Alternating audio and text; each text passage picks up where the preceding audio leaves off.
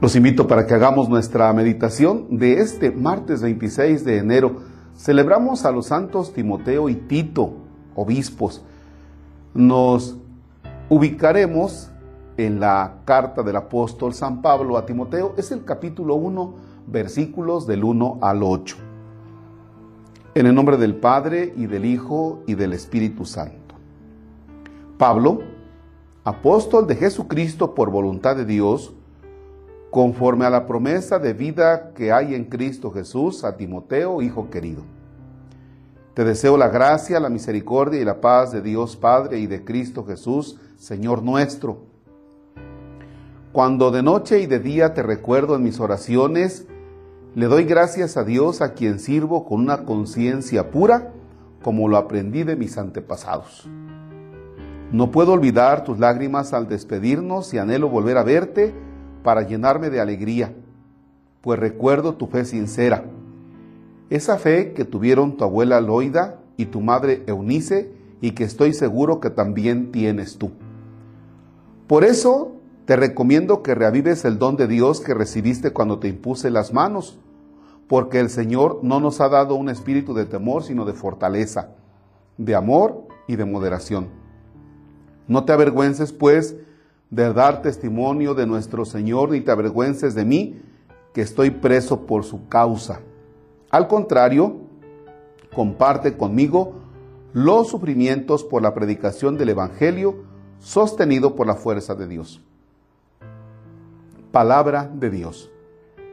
Te alabamos, Señor.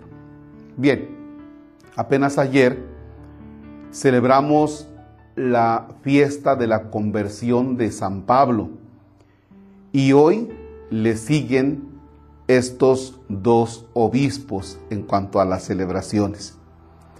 Pero llama la atención que San Pablo, ahora que se dirige a Timoteo, le dice que recuerda su fe sincera, dice, esa fe que tuvo tu abuela Loida y tu madre Eunice, y que estoy seguro que también tienes tú.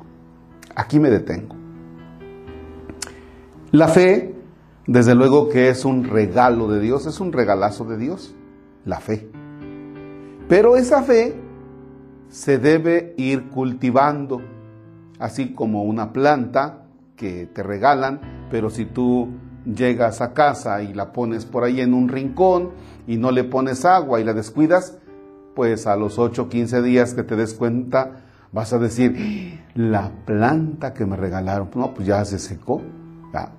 Pero si tú esa planta llegas, la pones en una maceta, la vas cuidando, le pones agua, la necesaria, tampoco de más, y bueno, cuando ves, está frondosa, bonita, florea. Así es la fe.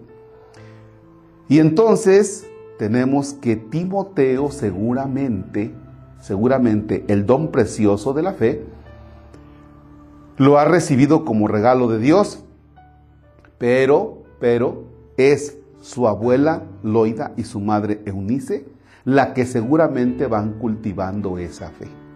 ¿Por qué digo esto? El papá de Timoteo es un hombre griego que seguramente, seguramente, sabrá Dios su fe cómo andaría. Y si se dan cuenta, algunos papás en este aspecto de la fe a veces dejan sola a la mamá y le dicen, ay, pues tú ve a ver lo de esto del bautismo, tú vete. Y ahí va la pobre señora, oiga padre, es que vengo a ver lo del bautismo, me mandó mi esposo. Y él, no, pues se quedó en la casa. A veces te dicen, está trabajando, a veces, pero normalmente dicen, se quedó en la casa, el primer elemento. O si no, bueno, mira, ¿sabes qué? Pues si quieres bautiza al, chamaco, pero yo ni voy a ir a pláticas ni nada, a ver qué dices. Y ahí va la pobre mamá. Y así podemos citar muchísimos casos. O también cuando la abuela o los abuelos preguntan, oiga, ¿qué requisitos son para bautizar? O ver a los abuelos que llevan a los nietos, ya sea al catecismo, que llevan a los nietos a la Eucaristía o que enseñan a los nietos a rezar. Pues qué padre, ¿no? Qué padre. porque los papás muchas veces están ocupados, en el mejor de los casos. Aquí la abuela y la mamá se ve que son las que están detrás de Timoteo. Friéguelo y friéguelo y friéguelo, como muchas de ustedes, mamá y abuelas. En este tiempo de la pandemia, los abuelitos se han tenido que resguardar, eh, los papás de los niños tienen que trabajar y los niños se quedan en casa con pues, las tareas y cosas que tienen que estar haciendo ahí algunos detalles, ¿verdad?, propios de sus estudios. Y los que están al tanto son los abuelitos. Aquí yo quiero exaltar ese trabajo, ese empeño que ponen las abuelas, los abuelos y las mamás respecto de la fe de los hijos. Síganlo haciendo. Repito, síganlo haciendo. Muchas veces eh, algunas mamás o papá, ellos mismos no están bien, andan ahí entre azul y buenas noches, eh, con decisiones a veces no bien tomadas, con broncas en la vida matrimonial. Y los papás se quedan viendo y dicen, hijo de Dios, ¿cómo le hacemos con estos? Algunas mamás solteras, pues tienen que trabajar y los abuelos son los que le entran a la educación de los hijos, de los nietos.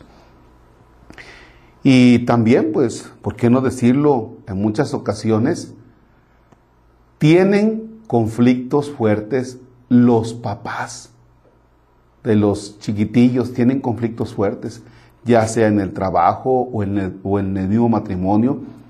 O a veces los, los abuelos dicen, es que mi hijo no se termina de ubicar, no asienta cabeza, no asienta cabeza.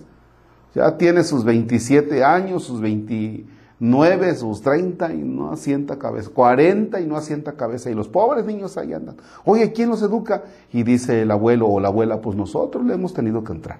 Abuelos, síganle, síganle. ¿Por qué? Porque pues, ustedes son ahí el respaldo. ¿Ya están cansados? Sí. Ya no estaré de ustedes de acuerdo. Pero si ustedes no respaldan a sus nietos, ¿quién los va a respaldar? Esa fe que tuvo tu abuela Loida y tu madre Eunice. ¿Cuántas mamás tienen que pelear en ocasiones con sus esposos? Voy a llevar al niño al catecismo. No lo vas a llevar. Sí lo llevo. ¿Cuántas mamás no bautizan a sus chiquitillos, verdad? Ahí a escondidas. Es que ahorita que no está porque él no quiere. Mamás piadosas, síganle con sus hijos. Dios las cuide y las fortalezca Dios les dé mucha sabiduría, paciencia para estar detrás de la educación de los hijos, de los nietos, mejor dicho. Padre nuestro que estás en el cielo, santificado sea tu nombre. Venga a nosotros tu reino, hágase tu voluntad en la tierra como en el cielo. Danos hoy nuestro pan de cada día, perdona nuestras ofensas como también nosotros perdonamos a los que nos ofenden no nos dejes caer en tentación y líbranos del mal.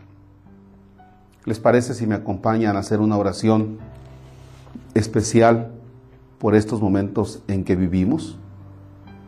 Decimos, Señor, ante tu presencia ponemos en esta mañana a los médicos, a todo el personal que está en los hospitales, ponemos en tu presencia a químicos, enfermeros, enfermeras. Ponemos en tu presencia el personal administrativo. Ponemos en tu presencia a quienes lavan sábanas en los hospitales, a quienes recogen la basura, a quienes llevan las camillas, a quienes manejan las ambulancias, a quien cuida la puerta del hospital. Ponemos en tu presencia a todas aquellas personas que están en riesgo constante por estar atendiendo este problema de salud en el mundo. Y hoy ponemos en tu presencia a todas aquellas personas que se encuentran en sus hogares y que se encuentran también en los diferentes hospitales luchando contra el COVID. Señor Dios nuestro, nos ponemos bajo tu mirada amorosa. Llévanos de tu mano.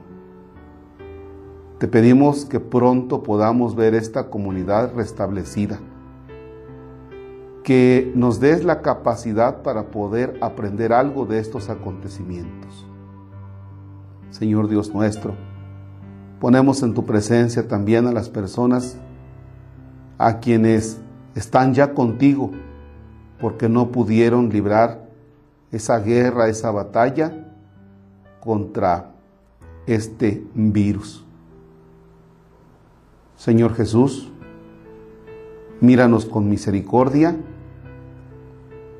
y danos a nosotros esa capacidad de poder salir pronto de esto. Ponemos bajo tu mirada, por intercesión de María Santísima, a nuestros hermanos difuntos. Dios te salve María, llena eres de gracia, el Señor es contigo. Bendita eres entre todas las mujeres, bendito el fruto de tu vientre Jesús. Santa María, Madre de Dios, ruega por ellos y por nosotros pecadores, ahora y en la hora de nuestra muerte. Amén. El Señor esté con ustedes. La bendición de Dios Todopoderoso, Padre, Hijo y Espíritu Santo descienda sobre ustedes y permanezca para siempre. Amén. Que tengan excelente jornada. No olviden compartir el video.